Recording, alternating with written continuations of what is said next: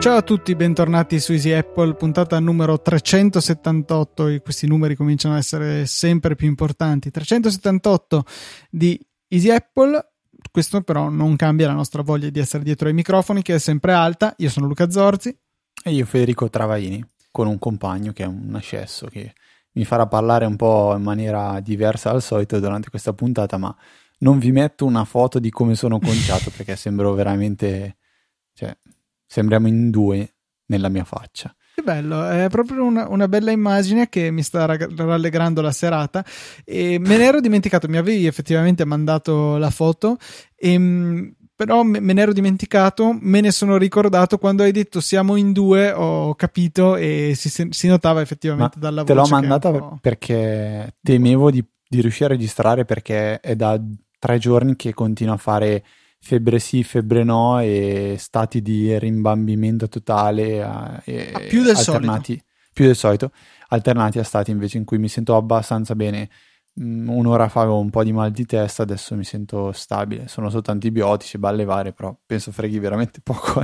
No, quindi tutti. per fortuna che insomma le cuffiette di solito hanno quella retina che fa un po' da mascherina in pratica, quindi non trasmetti tramite il podcast i tuoi germi ai nostri ascoltatori. Penso che funzioni così. Sì, sì, sì. sì Eventualmente sì, scrivete a Fede se, ho, se, dovessi aver detto qualcosa di sbagliato e spiegategli com'è la situazione. Ok. Uh, Luca, vado a recuperare un attimo il sondaggio della scorsa puntata perché eh, era un sondaggio che avevi proposto, era stato proposto in realtà da mm, Andrea un nostro ascoltatore che è Andrea Draghetti, che tu avevi sponsorizzato e che uh, Maurizio Natali anche aveva eh, apprezzato parecchio. E ultimamente siamo un po', un po' statici con i sondaggi, nel senso che c'è sempre un voto di quasi parità. Qua in realtà ci si discosta di un 20% dove eh, il 60% di voi dice che non sarebbe interessato a un iPhone eh, 10 SE, quindi mh, mm, ricordiamolo, un iPhone top ma con un form factor eh, che ricorda quello dell'iPhone 5, quindi dimensioni molto molto ridotte e prestazioni al top, diciamo, top di gamma, fotocamera e tutto il resto. Mi um, aspettavo più divisione, eh, più netta la vittoria del no, francamente.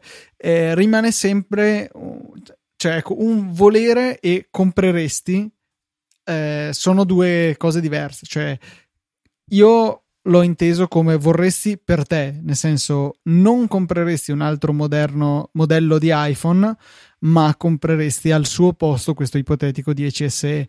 Eh, infatti io ho votato no per questo. Eh, vorreste perché sarebbe giusto offrire anche questa opzione? Effettivamente un, la domanda è diversa, quindi forse non siamo stati chiarissimi. No, l'avevamo spiegata abbastanza bene, secondo me, la scorsa puntata eh, ed è esattamente quello che dicevi tu. Eh, ma mi trovo, mi trovo uh, d'accordo comunque con il tuo voto, Luca, perché eh, faccio fatica a, a, a, capire quale sia la necessità di volere un dispositivo del genere più piccolo. Um, se non per un discorso di, di, prezzo, ma non è quello su cui ci siamo concentrati, cioè ci siamo concentrati sul form factor. Ipotizziamo di pagarlo 100 euro in meno, che non ci si sputa sopra 100 euro, però è una differenza abbastanza contenuta, eh, cioè spenderesti 100 euro in più per avere l'iPhone 10 invece dell'SE. Mm, ma non è questo quello su cui vogliamo vertere con quel, um, con quel sondaggio. E penso l'abbiamo spiegato abbastanza bene la scorsa puntata. Mentre per il sondaggio di questa puntata diciamo che c'è, c'è poco da, da, spiegare perché è abbastanza chiaro e diretto, ovvero quanti giga, giga eh, vorresti idealmente sul tuo iPhone, che vuol dire non quanti sogneresti avere, ma quanti sentiresti eh, di aver bisogno, quindi qual è la, la quantità giusta di spazio che, che serve sul tuo, sul tuo iPhone. Eh, metteremo le, le, taglie, quelle un po', un po', più classiche, 3264, 128, 256, 512, penso che più di così possiamo azzardare il Tera, però onestamente non, non, non penso ci sia di questa Rimarrei Luca, nel fattibile, dici? cioè hanno introdotto quest'anno il 5.12, quindi per ora lo considererei il top raggiungibile. Francamente, un tera sul telefono mi sembra ancora distante. Ecco il momento in cui sarà necessario o sfruttabile alla fine perché cioè realisticamente in mezzo tera ci sta tutta la libreria fotografica ci stanno un sacco di video insomma è veramente tanto per un singolo telefono quindi per ora lo lascerei come top.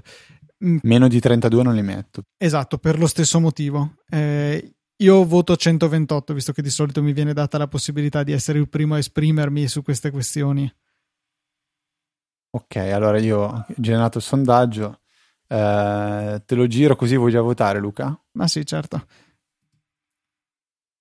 Allora. Questa parte la seguo perché è noiosissima.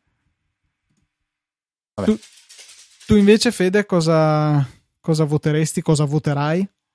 Urca, penso di essere abbastanza allineato con te, nel senso che eh, mi basterebbero i 64, mm. però sempre per quel discorso di, di voler un, avere un pelo più di libertà andrei per i 128 che giustamente non ci sono e quindi eh, slitterei sui 256 però ripetiamo il sondaggio non è che iPhone vorresti comprare ma è quanta memoria idealmente vorresti il tuo iPhone quindi io vado per i 128 mi allineo eh, pienamente con, eh, con, quanto detto da te Luca perfetto.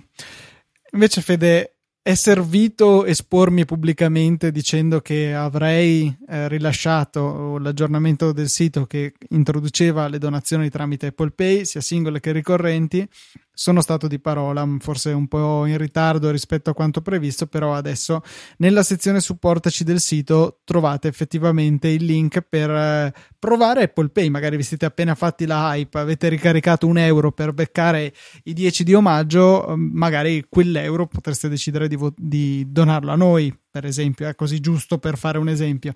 Però scherzi a parte, insomma, mi piace molto di più la possibilità di donare con Apple Pay rispetto a PayPal, al di là del fatto che a noi conviene perché ha delle tariffe molto più convenienti che noi dobbiamo pagare per ricevere le donazioni, ma soprattutto è un'esperienza utente che non è neanche paragonabile a quella di PayPal. No, cioè tocchi, mi ricordo quando mi hai fatto provare la, la, la, la pagina di test, diciamo, o non era test? Perché mi hai fatto donare 1000 euro, Luca. Era eh... un test no? no, a te ho fatto provare quella di test. Io invece okay. ho io stesso fatto una donazione di un euro vera, però, per provare se funzionava. Quindi, Fede, sappi che il prossimo caffè te lo offro io. Ottimo.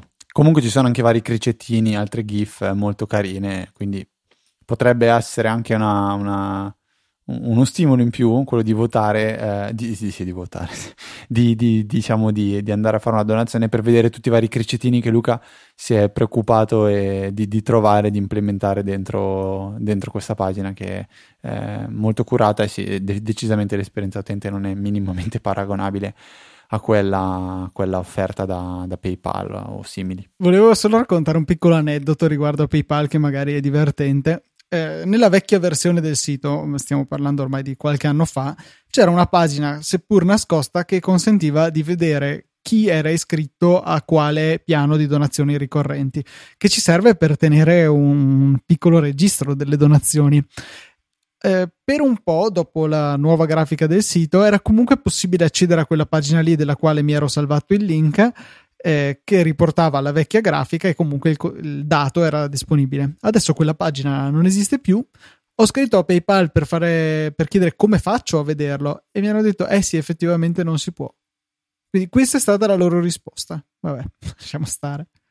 Beh, per, se non altro sono stati molto diretti, molto chiari. Sì, ci hanno messo una settimana a partorire e eh, non si può. Luca, eh, riprendiamo un attimo un trend che avevamo perso nelle scorse puntate, che è quello un po' di rispondere alle domande che arrivano durante la settimana, da, da, da, ovviamente a tutti gli ascoltatori. Eh, una in particolare si, eh, si, concentra su un tema che abbiamo affrontato più e più volte, ma che no, non stanca mai, secondo me, perché comunque è un po' un, un, tema, un tema, caldo, quello del, del, del cloud, cloud storage in particolare ci viene chiesto da adesso recupero il nome, non lo trovo assolutamente il nome dell'ascoltatore che ci ha scritto la domanda su Dropbox e vai Google avanti, Drive. vai vai su quella domanda. Google Drive, Luca, Luca da bravo va alla ricerca. Manuel. Ehm, scusa Mauro? Manuel. Manuel, ok. Manuel chiede diciamo un po' eh, quali siano le principali differenze tra uh, Dropbox e Google Drive poi uh, aggiunge una seconda domanda che è forse ancora più interessante che dice um, che rapporto c'è tra Dropbox Paper e Dropbox perché dice eh, nonostante sia la stessa tra- piattaforma, Dropbox fa una distinzione tra i suoi file e cartelle e quelli modificati in paper. Non ho capito come si interfacciano. Allora, rispondiamo prima a questa domanda, poi torniamo sul discorso Drive e, e Dropbox. Paper è eh, una, una, suite, diciamo, composta da un solo, eh, solo modello di file eh, di, di, Dropbox, che è un, quello che vorrebbe essere un, l'insieme tra PowerPoint, Excel e Word. In realtà di PowerPoint prende la parte della presentazione, da Word prende la parte di formattazione, da Excel niente, prende soltanto la possibilità di mettere dentro delle griglie, ma non fa nulla di eh, foglio di calcolo. Quindi diciamo che Excel lo lasciamo fuori. Unisce un po' quello che è Power, un Word con la possibilità di presentarlo. Eh, è offerto a Dropbox, quindi è legato al proprio account di Dropbox, non occupa spazio, da quel che mm, mi sembra di aver, di, aver, di aver, visto in questi mesi, non, non, non, va diciamo, a intaccare il nostro spazio di archiviazione di file, tanto più che non, non compaiono questi file all'interno del nostro uh, file system di, di, di Dropbox, quindi se andate nella vostra cartella sincronizzata in locale sul Mac o dall'applicazione dell'iPhone, non troverete il, il file fisico di paper, ma potrete accedervi soltanto tramite la pagina web di paper. Quindi questa è un po', un po', la relazione. È vero che quando si arriva sulla pagina di paper è possibile sulla sinistra avere eh, un, la selezione di quelli che sono i, i, file del proprio Dropbox fisico, quindi ti, ti, ti, mm, ti mantiene, ti dà la possibilità di mantenere un legame tra i file di Dropbox e i documenti di paper. Quindi si possono creare link a, a documenti in modo che uh, il, il, file di paper diventa un Word ma in, molto interattivo, quindi ci si possono legare uh, zip, si possono legare immagini, si possono legare foto, quel che si vuole, cartelle intere. Quindi questo cos'è? La voglia, diciamo, di portare uh, all'interno di Dropbox tutta una serie di uh, archiviazioni e di, di, di, informazioni che sono quelle che poi vengono incluse all'interno del documento. Quindi è un, è un condimento, diciamo. Questo mi sembra un attimo il, il succo della questione. Quindi due cose da un certo punto di vista separate, quindi ciò che di Paper non finisce all'interno di Dropbox, ma viceversa Paper può andare diciamo, a risucchiare tutto ciò che è di Dropbox. Questo è un po' il legame che, che c'è. Luca, non so se c'è qualcosa che vuoi aggiungere, non so se tu lo usi Paper o no. Mm, no, Paper lo uso con Maurizio quando facciamo il saggio podcast, eh, ma a parte quello non, non lo uso veramente mai. Non, cioè, cerco di non usare Dropbox in generale perché ho già espresso i miei sentimenti verso il servizio e, o meglio, verso la sua applicazione per Mac, e, che mi urta profondamente il, il, suo modo di funzionare. Insomma, eh, chiedeva eh, nella sua domanda eh, Manuel se, se ci possiamo se possiamo paragonarlo ecco, a Google Drive e devo dire la verità non ho mai usato Google Drive eh, se non per i, eh, i, Google Docs online quindi per la modifica collaborativa dei documenti. Usarlo alla Dropbox non l'ho mai fatto. Nella... per me no. Per me no. La risposta è no. Ok. Eh... perché comunque Drive è sicuramente molto più completo è più diversificato perché si hanno i fogli si hanno le presentazioni eh, si, hanno le no- cioè si hanno diversi tipi di documenti, mentre Paper vuole essere il documento, che è il paper. Sì, sì, no, ma io parlavo adesso della parte file di sincronizzazione. Ah, scusa. Eh, scusa, scusa. Quella è un, una possibilità appunto che c'è anche in Drive, però appunto no, non l'ho mai usata seriamente. Eh, poi oltretutto, come eh, immagino saprete, Emanuele stesso lo citava nella sua domanda, in questo momento sono in una mia fase anti-Google, quindi eh, men che meno mi installerò la, l'app di Google Drive sul mio Mac, quindi non, ecco, non vedo in questo momento come una soluzione interessante. Dice iCloud Drive non lo considero perché non è un cloud aperto a tutti vero, diciamo che per il tuo storage personale secondo me va bene perché nel momento anche che tu avessi bisogno di scaricare un file puoi comunque fare l'accesso da iCloud.com da qualsiasi computer, quindi non c'è bisogno di installare client, esattamente come nelle interfacce web sia di Dropbox che di Google Drive. Eh, per la condivisione è abbastanza imbarazzante, nel senso che è possibile condividere un singolo documento eh, ma non è possibile condividere una cartella. Cioè, le cartelle condivise sono, penso, l'ultima cosa per cui ho Dropbox installato. Eh, nel momento che ci fossero su iCloud Drive, le persone con cui ho bisogno di condividere documenti usano tutte dei Mac, quindi sarebbe una vittoria finalmente attendo fiducioso, anche se ormai iCloud Drive non è che sia più un servizio nuovissimo, quindi...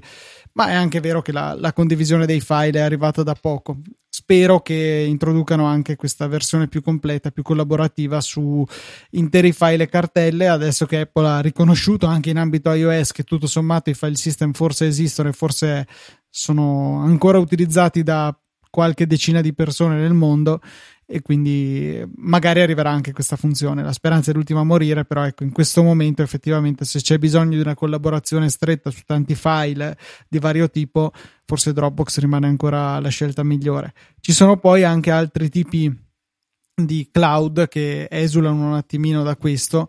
Eh, ad esempio, avendo un proprio spazio web, si può usare Nextcloud che è totalmente privato, cioè si appoggia al tuo spazio web e ha dei client per la sincronizzazione multipiattaforma, ha le app mobili eh, ha un, le, delle funzionalità di condivisione tramite link del singolo file oltre che delle intere cartelle tra account che sono piuttosto carine. Ad esempio hanno delle possibilità che Dropbox riserva agli utenti paganti tipo poter dire ok questo, eh, questo link sarà valido ad esempio per sette giorni dopodiché non sarà più accessibile. Ecco Dropbox non ha questa possibilità sugli account gratuiti Nextcloud sì. Per cui ci sono anche qui delle altre possibilità che è possibile sfruttare qualora si decida di mm, buttarsi su qualche cosa di un pochino più per nerd, se vogliamo, eh, però dei grandi eh, player stile Dropbox, alla fine Dropbox forse rimane il meno peggio. Ma sì, meno poi... peggio in realtà non per il servizio che è ottimo, non, non, lo nego assolutamente, è solo come è realizzata l'app per Mac che per chi non mi avesse sentito fare questa, questo lamento nelle no, ultime Luca, è impossibile che non volte, ti abbiano sentito. Lui sta sempre a ficcare il naso su tutti i file che vengono modificati sul Mac, anche non quelli fuori dalla sua cartella, che poi magari non, non li osservi veramente, non ci faccia neanche delle statistiche posso anche crederci, ma non è un modo efficiente di fare del software e nel momento in cui si deve ad esempio installare l'ultima versione di Xcode che è un programma molto grosso con un miliardo di piccoli file, eh, se si chiude l'app di Dropbox il computer va molto più veloce nel fare questa operazione che già è lentissima di suo. Per cui insomma Dropbox male male dal punto di vista Mac, non so lato Windows se sia meglio da questo punto di vista Spero di sì, cioè spero in generale che migliori perché non è un bel sistema. Ma Luca, non, non, aggiungo molto a quello che hai detto tu, perché soltanto il fatto che tutto sommato la tua prima domanda, cioè mh, mm, sono effettu- effettivamente comparabili Drive e Dropbox, sì, per quel che ne, diciamo eh, lo utilizziamo, sì, cioè semplice archiviazione di file, poi eh, a me fa, fa, sempre stare un po' più tranquillo avere un file piuttosto che su un hard disk, averlo su, su un, una cartella che è su un servizio cloud. Come dice bene sempre Luca, non è un backup, però diciamo che un pochettino più su, sto più sicuro. Eh, banalmente, se ho quella cartella sincronizzata su altri quattro computer, anche dovesse bruciarsi il server di Dropbox o di Google Drive, ho comunque il file su quattro computer diversi. Quindi, vabbè, Um, sì, io, io, e Cloud Drive non, non, non, non, so, non riesco a concepirlo come qualcosa di paragonabile agli altri servizi cloud. Cioè, ma quando ci penso mi sembra assurdo perché faccio un paragone, l'applicazione Note e tipo Evernote o Paper, cioè entrambi funzionano sul cloud. Tu no, non vedi dov'è il file fisico, non c'è sul tuo computer, diciamo, tra virgolette. Eppure a me dà quell'impressione che se è su iCloud Drive, quindi con l'applicazione note, è molto più facile che si rovini, che si perda, si corrompa, si incasini. Mentre non ho mai avuto così brutte sensazioni utilizzando altri, eh, altri applicativi sul cloud. Vuoi Evernote, vuoi SimpleNote, vuoi Paper, vuoi tanti altri. Prendi eh, come una, una esperienza, io ho avuto veramente zero problemi, però questo non nega che ci possano essere. E a prescindere da tutto, eh, la, il discorso Notability delle... funziona bene. Notability con iCloud funziona molto bene. Il discorso bene. del se ce l'ho sincronizzato su più computer sono più al sicuro vale anche per iCloud Drive e ehm, in generale il cloud in realtà non è un backup, per cui comunque io ho backup di tutto quello che c'è in iCloud Drive, in Dropbox, in Nextcloud, dove volete, ci sono dei backup, quindi non sono preoccupato da eventuali corruzioni o meglio, eventualmente la preoccupazione che possa essere una corruzione silente e me ne accorga tra tre anni quando sarà in tutti i miei backup avrò la versione corrotta, però mi sembra uno scenario veramente improbabile. Eh, quelle cose lì, Luca, anche con un backup probabilmente non te ne accorgeresti. Ma non sarebbe diverso, cioè nel senso lo vedo probabile uguale in tutti quasi insomma. Mm, ok. Ascolta, mi viene in mente, potremmo eh, agganciarci a un qualcosa che non è in scaletta, ma eh, ne abbiamo parlato su, su, Twitter perché è arrivata la domanda da Franco Solerio eh, di Digitalia che chiede, ci aveva chiesto ormai una settimana scorsa, forse anche dieci giorni fa, un'alternativa a uh, Origin, che è quell'ad blocker che uh, ormai ha le ore contate, sta per, sta per morire. E eh, il bello è stato che non, Franco si è diretto direttamente a me e a te, Luca, però in realtà hanno partecipato in molti altri a questa, questo dibattito, dibattito, questo argomento su Twitter e mm, che mi ha fatto un po' ricordare qual è il bello di Twitter, cioè che ingaggi con eh, persone che tutto sommato neanche sapevi che stavano leggendo quello che stavi scrivendo. E, diciamo che l'eletto successore di Origin, anche se successore secondo me non lo è perché io conoscevo molto più um, One questo è il nome di, del, dell'altro ad blocker, rispetto a Origin. Luca, come, come, come sempre, non mi, ha, non mi hai assolutamente sorpreso dicendo finché funziona Origin, bene, il giorno che smetti di funzionare mi pongo il problema. Eh, che diciamo Però... è il mio approccio su tante cose. Eh, diciamo, tengo mente aperta, tengo le orecchie, le orecchie vigili, o forse gli occhi, forse più gli occhi. Nel caso vengano segnalate altre alternative, un esempio OneBlocker su Mac.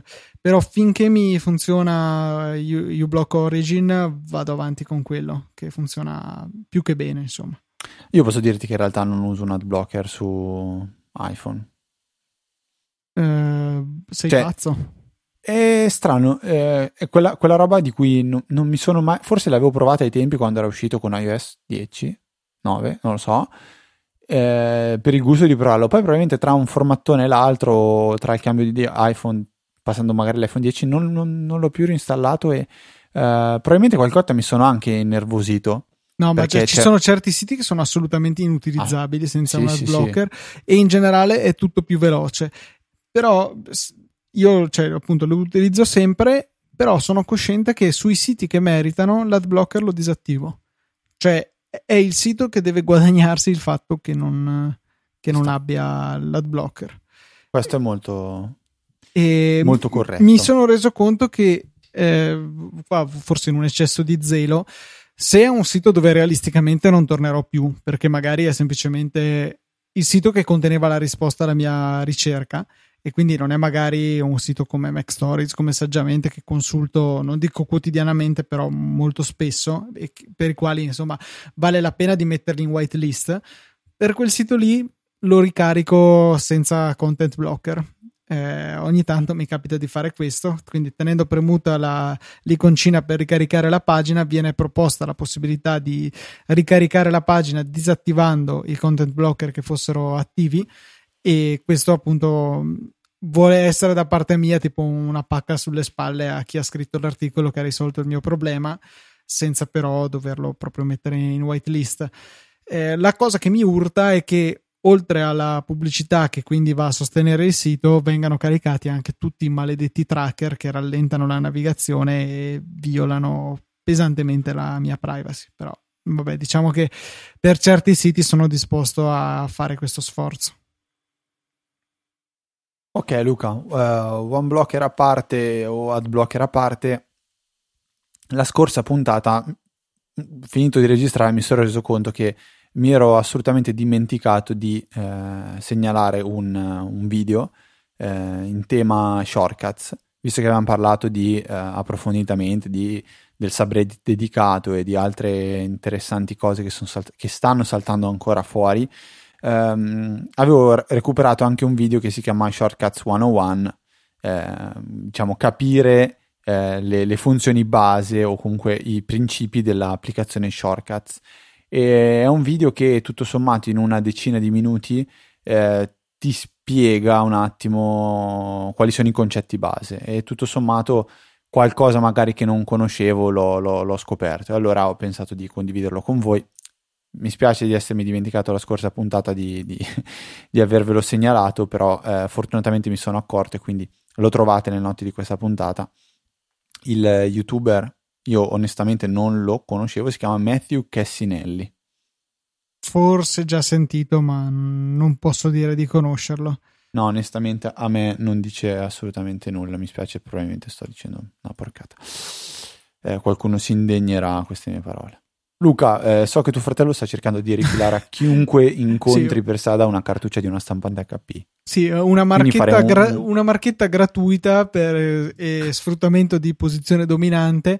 Eh, mio fratello ha dovuto sostituire la stampante perché la stampante si era rotta, però aveva la cartuccia nuova, originale, ad alta capacità pronta. Quindi se avete una HP Office Jet X576 o X476 che monta le famosissime cartucce HP 970 XL, eh, vi può tranquillamente cedere la sua nuova di pacca eh, a 50 euro e è stata pagata a 90 quindi può essere un buon affare per qualcuno. L'angolo Scusa. del mercatino. L'angolo del mercatino, mercatino del non usato del il, nuovo. il marchettino in realtà eh, perché è una piccola marchetta. Però marchettino è un altro è una persona quindi lasciamo sì, stare. Anche abbastanza fortunata. Sì decisamente ringraziamo anche Donato invece Luca a questo punto, visto che siamo qua nell'angolo del mercatino, qua non vi chiediamo niente, anzi vi vogliamo eh, regalare ciò che ci è stato girato dal eh, nostro ascoltatore Donato, che è un, eh, diciamo, un ticket, un, come si chiama? Un buono, un bonus di 10 dollari. Un codice sconto? Un, scusa? Codice un sconto lo chiamerei. Sì. Codice sconto o codice sconto, scusa, codice, eh, l'accesso. Eh, un codice sconto... sì. Eh, oh, senso, se non ci vuoi credere, per 10, di 10 dollari per In Charge, che è un cavetto che non conosco, ma che Luca mi ha detto, sì sì, io ce l'ho, ne ho anche parlato, mm, tutto falso. Eh, boh, ho il dubbio, no, ma sicuramente ne ho parlato, In Charge su Easy Podcast, puntata numero 209. Eh, eh sì, ciao Luca, cioè, tendi conto quando era la 209, sarà stato il 2014. Eh, 15, 10 aprile 2015 tu non c'eri, ospite mio fratello, benissimo. Minchia, quindi sono super... Eh... Quindi clamorosamente hai la possibilità di uscire indenne da questo. Con questo buono sconto, insomma, potete comprare i diversi modelli di In Charge. Io ne ho tuttora uno sul portafoglio, eh, cioè non sul portafoglio, ma sul portachiavi, perché sono dei mini cavetti Lightning o USB-C, ce ne sono di entrambe le versioni che ehm, hanno tipo una calamita che li tiene chiusi in modo da fare una sorta di non anello ma una fib non so come chiamarlo cioè come ripiegato su se stesso in modo che voi possiate infilarlo nell'anello del portachiavi e averlo sempre con voi. Molto comodo per magari una ricarica di emergenza dell'iPhone cose di questo genere eh, hanno una garanzia a vita, quindi se si dovesse rompere come è successo a uno di quelli che ho comprato, ve lo cambiano. Il mio era stato comprato boh, diversi anni fa e me l'hanno cambiato senza nessun problema. E, e, vale insomma decisamente la spesa. Tra l'altro, non so se questi 10 dollari si possono spendere senza un minimo di spesa perché quello base costa 7 dollari, quindi vi, probabilmente vi arriva eh, la confezione con 3, 3 dollari dentro d- d- per il resto ecco, di questo buono. Non penso che funzioni così, in ogni caso il prodotto è valido, è molto interessante, ve lo consiglio, è disponibile in mille colori, date un'occhiata sul sito, ci sono tanti modelli adesso e è molto interessante. Luca, a questo punto possiamo anche dire che quale sarà il prodotto Amazon della settimana? Sarà il tuo No, dai, è eh. facile, te l'ho messa lì sul piatto d'argento? Eh, eh, eh, in, in, charge. Ah, in charge. Eh, no, scherzo, che non è c'è il pacchetto, Amazon. quello della Durex edizione Renna di Cosa Babbo stai Natale. dicendo? Sì, quello che è con la punta rossa che lampeggia. No, è in charge, Luca, dai, te l'ho sì, messa peccato che non c'è su. Amazon. Certo che c'è su Amazon. Eh. Com'è possibile? In Eh, eh, sì. Sì, però eh, riconosco che è improbabile che qualcuno lo compri su Amazon quando c'è il, il codice sconto che immagino valga sul loro sito. Dovete mettere la vostra mail e provare comunque, vi, vi viene mandato semplicemente cliccate sul link nelle note della puntata e poi inserite la vostra mail, ci saranno tutte le istruzioni del caso. Chiaramente. Però eh, quel prodotto famoso de- che tu volevi io, eh, che io, che io diciamo, leggessi a prodotto della settimana, questa puntata, è Sì. quello che avevamo detto la puntata scorsa. Eh, non era stato segnato come fatto perché avevamo due potenziali prodotti, li abbiamo... Eh, eh, ok, io l'ho segnato, ma probabilmente voi- prova a sincronizzare. No, no, adesso è sparito, ma prima Ok, lo- non c'era. Sì, Quando l'ho ho aperto Wunderlist, sì, sì, sì, chiaro, stare. chiaro, chiaro. Vabbè, Perché la vabbè, scorsa volta abbiamo parlato dei due dock, quello solo per iPhone, Esatto. invece tu quello iPhone più, più Apple Watch, quindi... Comunque a Dai. nessuno importa questo, mentre invece potrebbe importare A a me sì. qualcuno qualcosa che ho sentito su Upgrade, un podcast su Relay FM che vi consiglio molto interessante con Jason Snell e Mike Hurley e parlavano di Hai un'estensione detto che vi consiglio molto interessante. Ah, ok. che vi consiglio in quanto molto interessante. Ah, pensavo che vi consiglio di ascoltare in quanto molto interessante. Vabbè, ecco. Hanno parlato di un- una questione che effettivamente è vera, cioè su Mojave è arrivata la possibilità di avere la modalità scura, sempre attiva, sempre utilizzabile, però ci sono alcune applicazioni che per loro natura sono bianche. Una su tutti, Safari, nel senso che la maggior parte delle pagine web, eh, ad esempio quella dell'anteprima Mac App Store alla quale verrete linkati dal link nel note della puntata, sono a sfondo bianco, testo nero, sfondo bianco. Quindi magari avete scelto tutto un bello sfondo scuro, avete attivato la modalità scura, tutto bello buio, aprite una pagina di Wikipedia e venite accecati dal biancume diffuso. Questa estensione, che si chiama Dark Mode for Safari, cerca di rendere scuri i siti. Su certi riesce bene, su altri meno bene, perché insomma magari alcuni elementi vengono resi meno leggibili. Però, ad esempio, su Wikipedia, su Medium, ci sono, si riescono a ottenere dei buoni risultati. Costa 2,29 euro questa estensione per Safari da scaricare tramite il Mac App Store, quindi magari per l'anno 2018 potreste comprare questa cosa sul Mac App Store, visto che immagino non abbiate comprato nient'altro nel 2018, magari nel 2017 sì. E, e niente, carina come idea e aiuta un attimino a risolvere questo potenziale problema della, della modalità scura. Eh, problema che si ripresenta in realtà uguale anche su mail qualora le email siano HTML, non testo semplice, perché il testo semplice viene invertito automaticamente dal sistema.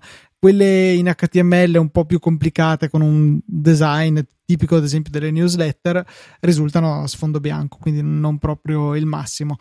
Però dai, piccoli passi già di per sé trovo interessante la modalità scura di Mojave. E Fede, una domanda, tu la usi? La stai provando? L'hai provata? Sì, sì, sì, sì, sì. Come sai, io purtroppo il, Mac lo uso veramente poco. Eh, uso tantissimo iPhone, uso tantissimo iPad. Però la modalità dark Moa- di Mojave l'ho, l'ho attivata assolutamente. Prima cosa che ho fatto. Anch'io la sto provando. Tra l'altro ce n'era un'altra di app che in questo momento mi sfugge, ma se tanto mi dà tanto ne avevano parlato in quella stessa puntata di eh, upgrade. C'è un'altra app che lega il passaggio da eh, modalità scura a modalità chiara a un'ora del giorno, quindi è possibile eh, andare a cambiare in automatico. Adesso verifico. Mentre tu verifichi, Luca, io, visto che ci stiamo avviando verso la, la, la conclusione Eccolo della puntata, qua. Night Ok. Howl. Night, cos'è? l'applicazione che fa proprio questo. Eh no, no, cos'è? che cambia ah, che fa, okay. o legata al tramonto e all'alba oppure semplicemente a una certa ora. Invece, Fede, altra buona notizia è il, il, fatto che Hype ha prorogato la sua promozione. Non so se hai visto. Eh, arriviamo a. Non so se hai visto. Sì, l'hai visto perché sei stato perché tu a segnalarmelo. Benissimo. Forse ti sei accorto mentre me lo segnalavi che la promozione di Hype è stata prorogata fino a fine anno, quindi avete ancora tempo per farvi Hype con il nostro codice sconto. La prepagata gratuita eh, che vi regala 10 euro alla prima ricarica che fate, quindi ricaricate un euro, ve ne trovate su 11 e nel frattempo supportate Easy Podcast e vi ottenete una carta compatibile con Apple Pay che potete usare. Quindi adesso anche per le nostre donazioni ma anche per qualunque altra cosa. Se siete a Milano potete utilizzarla con Apple Pay ad esempio per accedere alla metropolitana dato che ATM ha installato i, varchi contactless all'ingresso di tutte le stazioni della metro e anche in uscita eh, un po' come già aveva fatto Londra, penso nel 1876.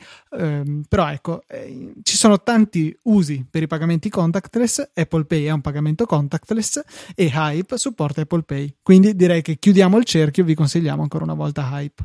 Luca, ti ho interrotto prima, ti stavo interrompendo mentre cercavi Night, Night Hall ehm, per dirti che era da un po' che non andavamo a curiosare le recensioni dei nostri ascoltatori, quindi prima che tu ringrazi quelli che ci hanno supportato economicamente tramite donazioni, sia tramite Apple Pay, sia tramite uh, PayPal, tramite qualsiasi forma ec- economica, um, ho recuperato uh, le più recenti eh, recensioni, ce ne sono un paio che volevo eh, citare perché mi hanno fatto piacere. Il primo di eh, Gabriele Battaglia che dice grazie siete competenti, divertenti, vi ascolto con piacere. Gabriele, utente voice over. E noi fa molto piacere quando eh, contat- ci fa molto piacere quando veniamo contattati da utenti che eh, apprezzano anche questo lato di Apple che, mh, mm, a, a, cui, a cui Apple tiene molto. L'altro invece, Luca, scusami, però eh, è MaxLex80 che, che, che, dice: Tra i miei giri per cercare podcast sulla tecnologia e scienza ho trovato Easy Apple. Ho cominciato ad ascoltarlo dalla prima puntata disponibile per capire l'evoluzione di questo ultimo anno. Luca e Federico, insieme ai grilli, vi guidano tra app, iOS, macOS e tante scorciate da tastiera.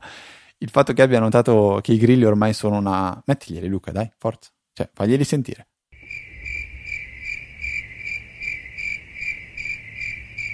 Sufficiente o andiamo avanti? No, no, no, molto sufficiente. Però mi fa piacere che comunque siano entrati a far parte. C'è del... anche un altro anche un... grande esatto. classico che è un Vai. po' che non mettiamo. Esatto. Esatto. Eh, ma que- questo è un po' fine. Penso che mh, mm, bisogna rinfrescare la memoria. Magari nella prossima puntata ne parliamo di da dove arriva questo esatto. Esatto. Esatto. esatto. Ok, allora vi lasciamo col dubbio, la prossima puntata vedremo di, di parlarne. Luca invece c'è chi ci ha supportato eh, economicamente. Esatto, tra cui anche diversi donatori che hanno cancellato il proprio piano su PayPal spostandolo su Apple Pay o comunque Stripe con la, direttamente con carta di credito, il che ci aiuta perché insomma riduce la fetta che si prende chi ci eroga il servizio.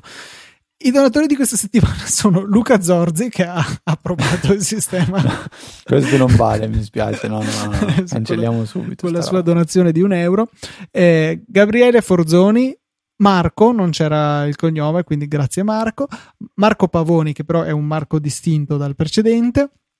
Andrea Occhiuzzi, Giacinto Chianchiano, Mauro Trellino, Daniele Corsi, Diego Della, Bernar- Dalla Bernardina, Fabio Ferrari, Fabrizio Poggi, Federico Tanci, Adrian, Ugo Romanelli, Alessandro Valerio e Simone Pignatti. Grazie mille per il supporto, grazie a chi sentendo questa puntata si sentirà ispirato a donare anche che fosse solo un euro tramite Apple Pay che è sempre divertente e potete vedere insomma anche se poi non confermate la donazione vi svelo questo trucco potete andare a vedere come appare l'interfaccia di Apple Pay su Safari potete farlo esatto anche eh, su Safari su macOS in quel caso vi verrà chiesto se avete un MacBook con il Touch ID di autenticarvi con quello, altrimenti verrà mandata una richiesta al vostro iPhone o al vostro iPad per autenticarvi con Face ID, Touch ID sull'altro dispositivo. È un meccanismo piuttosto interessante e se cliccate sul pulsante eh, dona con Apple Pay verrà scatenato, ma poi comunque potrete interrompere il pagamento. Ecco, ve lo dico così se voleste solo curiosare, ma non aveste modo in questo momento di donare. Si vedono anche i cricetini? Sì, sì, sì, si allora vedono anche i cricetini. Allora andate a farlo, fatelo, fatelo. Facetelo. E poi, no, poi, dovrei mettere un criceto morto nel caso la, la donazione venga annullata. Scrivendo tipo è colpa tua, sei stato tu. Investito in, in autostrada. Esatto. Vabbè. Terribilissimo. Vabbè, io vi ricordo in, rapidamente info-easyapple.org è l'indirizzo mail a cui potete scrivere e poi vi invito sempre a entrare a far parte della Easy Chat che eh, dopo mesi e mesi di utilizzo eh, posso, possiamo confermare che è un, un, ottimo ambiente di discussione, di chiacchiera, di consigli, di a volte anche un pelino di mercatino, anche se non siamo, non siamo i primi a, a sponsorizzarlo, anche se anche noi ne abbiamo fatto uso di questa funzione. I recapiti Twitter mio di Luca sono ftrava e lucatnt, ma trovate tutto, tutto, tutto su easypodcast.it. Per eh, questa 378esima puntata registrata il 3 ottobre 2018 è tutto. Un saluto da Federico. Un saluto da Luca. E noi ci sentiamo settimana, la settimana prossima. La settimana prossima. Con una nuova puntata di Apple.